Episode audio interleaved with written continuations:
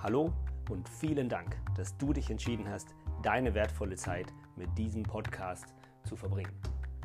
Mein Name ist Timo Kaschel und der Podcast Die beste Entscheidung soll dir Informationen und Inspirationen liefern, damit du deine besten Entscheidungen treffen kannst.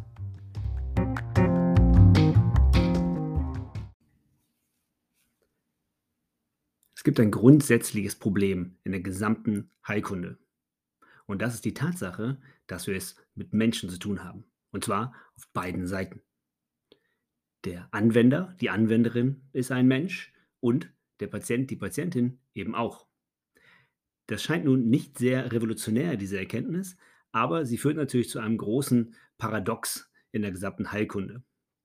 Und das ist die Idee, dass wir natürlich gerne ausschließlich die Dinge tun würden in der Heilkunde, die auch zuverlässig am besten helfen und die wenigsten Risiken tragen. Risiken für unerwünschte Nebenwirkungen. Das wäre der ideale Zustand. Und wir haben uns in den letzten ca. 200 Jahren darauf geeinigt, dass die wissenschaftliche Methode der Weg ist, zu diesem Punkt zu kommen. Das heißt, wir nehmen uns bestimmte Aspekte der Heilkunde, untersuchen diese nach wissenschaftlichen Kriterien, stellen dann eine Auflistung auf, ob das was nützt, ob es mehr Nutzen als Schaden bringt, wie gut nachweisbar dieser Nutzen ist nach den Kriterien, die wir bestimmt haben, und dann bringen wir es in die Anwendung. Es wäre natürlich ganz hervorragend, wenn wir so auch im Alltag agieren könnten. Und das ist sozusagen die reine Lehre der evidenzbasierten Medizin. Man nennt es natürlich Medizin, eigentlich müsste es Heilkunde heißen, denn alle, alle in der Heilkunde haben ein Interesse daran, ihren Patienten zu helfen.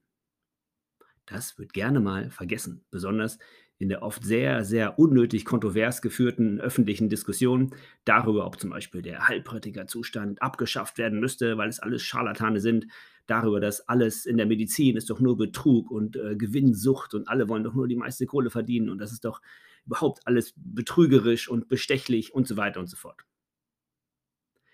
Du kannst sicher davon ausgehen, dass 99,9% aller Menschen in der Heilkunde diesen durchaus schwierigen und anstrengenden Beruf gewählt haben, um dir zu helfen. Dass die Systeme manchmal so aufgestellt sind, dass das nicht gut klappt oder dass es nicht ganz direkt zum Ziel führt oder es da einige Irrwege gibt, das ist nicht die Schuld von irgendjemandem, sondern das hat sich so langsam in unsere Systeme hereingearbeitet. Aber wie gesagt, die grundsätzliche Thematik ist, wir haben es immer mit Menschen zu tun. Und Wissenschaft bricht immer dann so ein bisschen zusammen, wenn wir keine einzelnen Faktoren isolieren können. Wenn wir also immer das Ganze betrachten müssen. Die einzige Bereich der Heilkunde, der sich den Luxus leistet, Dinge zu isolieren, ist die Chirurgie. Da lege ich den ganzen Organismus lahm, nehme alle Muskelspannungen raus, nehme mal die orthopädischen OPs, aber auch Darm-OPs fallen unter die gleiche, äh, unter die gleiche Theorie. Wir nehmen die Spannung raus mit Medikamenten, wir schalten das Bewusstsein des Patienten aus, wir decken alles ab, nehmen den einen Teil uns vor und reparieren diese Schäden an diesem einen Teil und dann haben wir eine sehr wissenschaftlich nachweisbare Veränderung hervorgebracht und wenn es dem Patienten, der Patientin hinterher besser geht, dann lag das an der Operation. Wir sehen an den durchaus vielen Placebo-Studien im Bereich der Knie-OP, dass dies so nicht ganz stimmt. Aber wie gesagt, der Luxus den sich Chirurgen nehmen, ist eben, den Patienten komplett lahmzulegen. Und jeder Mensch, der bei klarem Verstand ist, muss natürlich extrem dankbar sein, dass es Chirurgie in der heutigen Form gibt. Mit zuverlässigen Narkosen, mit tollen Methoden, die möglichst schonend versuchen, die Schäden zu beseitigen, um uns dann wieder ein entspannteres Leben in höherer Lebensqualität zu gönnen. Das ist natürlich das Ziel der Chirurgie. Und jeder, der dafür nicht dankbar ist, der, dem ist wirklich absolut nicht zu helfen. Aber zurück zu der Frage, was machen wir denn nun in der Heilkunde? Wenden wir da Wissenschaft an? Ist das wissenschaftlich oder beruht das alles auf Erfahrung? Ich für meinen Teil sage immer wieder zu meinen Patienten, ich hätte gerne Messwerte. Denn Messwerte geben eine gewisse Sicherheit, dass sich Dinge verändern. Und da geht es nicht darum, irgendjemand eine Veränderung einzureden oder sonst irgendwas. Es geht einfach darum, dass auf beiden Seiten eine gewisse Sicherheit herrscht, dass wirklich eine positive Veränderung eingetreten ist, die sich mittel- und langfristig auch eben positiv bemerkbar macht. Aber solche Messwerte sind in der Chiropathik nicht wirklich vorhanden.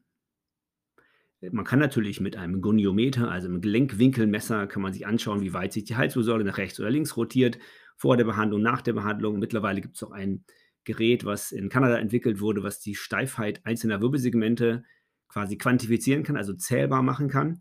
Und man kann tollerweise sehen, dass vor und nach einer chiropraktischen Behandlung diese Steifigkeit sich verändert zum Positiven. Das heißt, die Gelenke werden tatsächlich lockerer nach einer chiropraktischen Behandlung. Dass das natürlich nur ein erster Schritt ist, steht auf einem ganz anderen Blatt und ist auch eine ganz andere Diskussion. Aber man beginnt auch hier Dinge zählbar zu machen. Und das ist wieder mal interessant. Die Frage ist natürlich dann immer wieder, kann ich denn die Methode, die auch hier zu dem besten Ziel führen würde, laut der Wissenschaft, bei diesem Menschen anwenden? Oder hat diese Patientin vielleicht schon ganz furchtbar schlechte Erfahrungen gemacht mit bestimmten Behandlungen der Wirbelsäule? Oder hat dieser Patient kann sich überhaupt nicht entspannen, wenn man versucht, die Position einzunehmen? Es gibt keine schmerzfreie Richtung, in der wir diese Behandlung durchführen könnten und so weiter und so fort. Wie gesagt, keiner außer den Chirurgen hat den Luxus, die Dinge zu isolieren. Wir sind immer mit dem ganzen Menschen befasst. Und das ist natürlich einerseits positiv und andererseits ein bisschen anstrengend, weil ein schönes Schwarz-Weiß, ein schönes klares Bild wäre natürlich für alle viel, viel toller. Und so bekomme ich natürlich immer die Frage, was ist denn nun meine Diagnose? Und damit ist oft gemeint, welche Struktur tut Ihnen hier weh? Und dazu sage ich, naja, wir können versuchen herauszufinden, welche Struktur wehtut, aber tatsächlich nützt es uns am Ende nicht ganz so viel, weder für die Prognose noch für die genaue Einstellung der jetzigen Behandlung, denn wir müssen ja immer alles gleichzeitig bewegen. Wenn ich nun weiß, dass es die Gelenkkapsel des Facettengelenkes L45 rechts ist, die irritiert ist, kann ich dieses Gelenk so isoliert therapieren, dass es dann für lange Zeit wieder besser wird oder schmerzfrei wird? Nein, kann ich nicht. Denn dieses Gelenk steht in sehr, sehr engem Funktionszusammenhang mit der ganzen Muskulatur, mit dem Facettengelenk der anderen Seite, mit den Gelenken drüber und drunter. Es teilt sich Nervversorgung mit, mit Dutzenden von Strukturen, von denen wir noch gar nicht wissen, wie sie überhaupt miteinander vernetzt sind. Die gesamte Beweglichkeit, die Art, wie ich sitze, stehe, aufstehe, all das spielt eine Rolle, wenn es um die Frage geht, was macht denn dieses Gelenk? auf dieser einen Seite, was ich jetzt als Schmerzquelle herausgefunden habe. Und ich kann nur im Ganzen dafür sorgen, was heißt nur, ich kann ausschließlich im Ganzen dafür sorgen, dass diese Dinge besser werden, dass deine Bewegungsmuster effizienter werden. Ich benutze oft das Beispiel einer Firma. Stell dir vor, dein Körper ist eine Firma. Und in diese Firma kommen mal an einem Tag alle morgens zur Arbeit, machen acht Stunden lang gewissenhaft ihre Arbeit, machen genau das, was sie sollen. Es gibt kein Gemecker, es gibt keine Probleme. So haben alle Arbeit auf dem Tisch oder vor sich liegen, die gut vorbereitet ist, wo sie genau das anwenden müssen, wofür sie eingestellt wurden, was sie ganz hervorragend können. Im Körper nennen wir diesen Zustand Gesundheit. Wenn alle Gelenke, alle Muskeln genau das tun müssten, was sie können, wofür sie da sind, dass sie, wenn sie stabilisierende Muskeln sind, dass sie auch nur stabilisieren und leiten, wenn sie bewegende Muskeln sind, dass sie die Bewegung erzeugen, das Moment, wenn sie sich zum richtigen Zeitpunkt wieder entspannen und anspannen, dann sind wir sehr, sehr effizient, wir bewegen uns gesund und das hat fundamentale Auswirkungen auf unsere Gesundheit. Aber je komplexer die Firma, desto unwahrscheinlicher ist es, dass alle morgens zur Arbeit kommen und genau das tun, was sie sollen. Und so geht es uns oft im Körper. Und vieles davon haben wir natürlich immer so ein bisschen selbst verursacht. Und da kommen wir wieder zu dem menschlichen Element. Es gibt kaum Menschen, die von sich sagen würden, ich mache alles richtig, was meine Gesundheit angeht und ich kann mir überhaupt nicht erklären, warum ich diese Beschwerden habe. Ich habe es noch nicht ausprobiert, bin mir ziemlich sicher, dass wenn man auf die Straße geht und 10 oder 100 Leute befragt und sagt, okay, was müsstest du heute beginnen, damit du in einem Monat, in einem Jahr besser und gesünder lebst und größere Chancen darauf hast, ein gesundes, hohes Alter zu erreichen, würde jedem was einfallen. Die Frage ist also ein Umsetzungsthema, die Frage ist ein Einsichtigkeitsthema und natürlich, ob uns irgendjemand schon mal vermittelt hat, ob das überhaupt helfen kann, wie das helfen kann und so weiter und so fort. Und wir hätten natürlich wieder mal gerne die ganzen Daten dazu. Wir hätten gerne die Daten, die belegen, dass ich die Dinge richtig mache. Wir hätten gerne die Daten, die uns zeigen, dass wir auf dem richtigen Weg sind. Und wir nutzen Dinge wie zum Beispiel Cholesterinwerte, Blutdruckwerte, andere Blutwerte wie ApoB und HDL und LDL und VLDL und diese ganzen Dinge. Und in dem Buch von Peter Attier, was ich auch in meinem Newsletter schon mal kurz angerissen habe, dem 450 Seiten Manifest für mehr Bewegung, bessere Ernährung, besseren Schlaf, da gehe ich absolut mit. Aber dann ist immer im Hintergrund der Zwang, fast schon bei ihm die, die Idee, alles quantifizieren zu müssen. Das heißt, am Ende hangelt er sich von einem Bluttest zum nächsten, von einem leistungsdiagnostischen Test zum nächsten, um festzustellen, dass er tatsächlich alles richtig macht, dass er bloß keinen Fehler macht, den er sich zuschreiben könnte. Und ich glaube, so funktioniert Gesundheit nicht. Es gibt viel zu viele Parameter, von denen wir noch überhaupt nicht wissen, wie sie unsere Gesundheit beeinflussen. Ein Beispiel, ein wichtiges Beispiel im Buch von Peter Attia, das heißt Outlive, ist die Blutfettwerte. Er ist überzeugt, dass Blut- und Kreislauf, Herz- und Kreislauferkrankungen nicht an Nummer 1 der Todesfälle stehen dürfen. Denn wir wissen so viel darüber, was die Risikofaktoren sind, wie wir sie senken können, dass wir das auf jeden Fall schaffen können, diese Krankheit von der Nummer 1 zu verdrängen. Und sein wichtigstes Molekül, sehr medizinisch reduktionistisch gedacht, ist das sogenannte Apolipoprotein B. Dieses Molekül hat er durch seine Forschung, Befragungen, Interviews ausfindig gemacht als das ursprüngliche problemerzeugende Molekül. Und wenn wir das senken, auf fast nicht wahrnehmbare Level, dann dürften wir nicht mehr in Herz- und Kreislauferkrankungen sterben. Wie schaffen wir das? Das schaffen wir nur mit einer frühzeitig einsetzenden medikamentösen Behandlung auf mehreren Ebenen, Statine und verschiedene andere Cholesterinsenker, um diese Werte radikal zu senken. Dann dürfte es zu keinen Entzündungen mehr kommen. Ich persönlich habe folgende Zweifel an dieser Theorie. Erstens, ist es was, was mir recht unsympathisch ist, denn ich mache mich abhängig von Medikamenten. Da habe ich kein Interesse dran, vor allem nicht in meinen frühen 30er Jahren oder 40er Jahren, wo ich jetzt schon bin, den späten. Ich habe kein Interesse, dauerhaft Medikamente zu nehmen. Das ist Punkt 1. Punkt 2 ist, wir wissen jetzt von ApoB, wie es kurz abgekürzt heißt. Wir wissen jetzt von ApoA und ApoB und der eventuellen Bedeutung für die Gesundheit unseres Herz-Kreislauf-Systems. Aber was ist in fünf Jahren? wenn wir weiter untersuchen können, wenn wir näher rangehen, wenn wir feststellen, oh, die Idee, dieses Protein zu senken, war gar nicht klug, denn das hatte Auswirkungen, die wir damals noch gar nicht absehen konnten. Und jetzt haben wir uns einen Haufen anderer Probleme gemacht, die wir wieder mit anderen invasiven Maßnahmen ändern müssen. Und vielleicht treiben wir unser Risiko ja nur in die andere Richtung. Und am Ende bin ich da etwas skeptisch, die sogenannten aktuellsten Erkenntnisse zu nehmen aus der Medizin und sofort diese ins Extrem zu treiben. Denn das sind alles experimentelle Dinge. Und wie ich schon am Anfang sagte, wir können die Sachen nicht auseinandernehmen. Alles beeinflusst alles andere.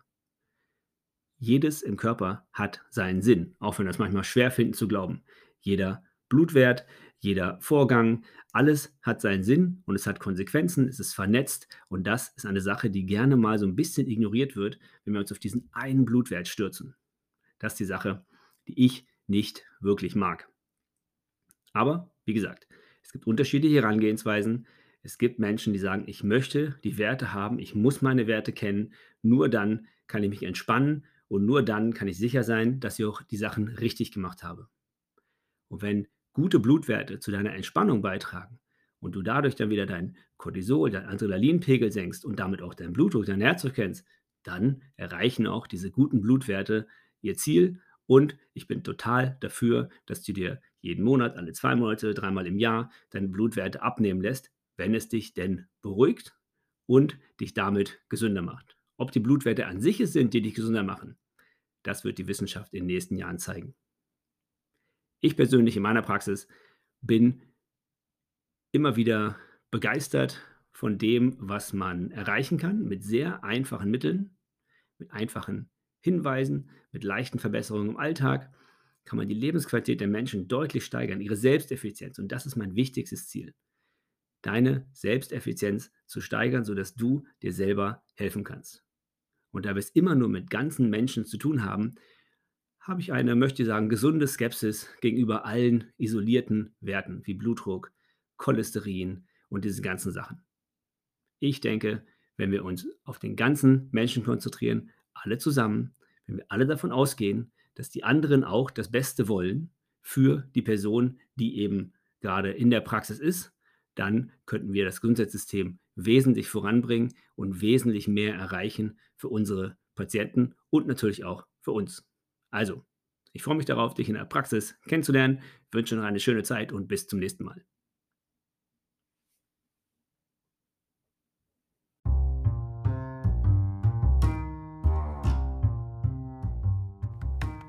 Vielen Dank, dass du dir die Zeit genommen hast, meinem Podcast zuzuhören. Ich würde mich sehr, sehr freuen, dass wenn es dir gefallen hat, was du gehört hast, du es anderen weiterempfehlst. Ich wünsche dir einen schönen Tag, bleib gesund und wir hören uns.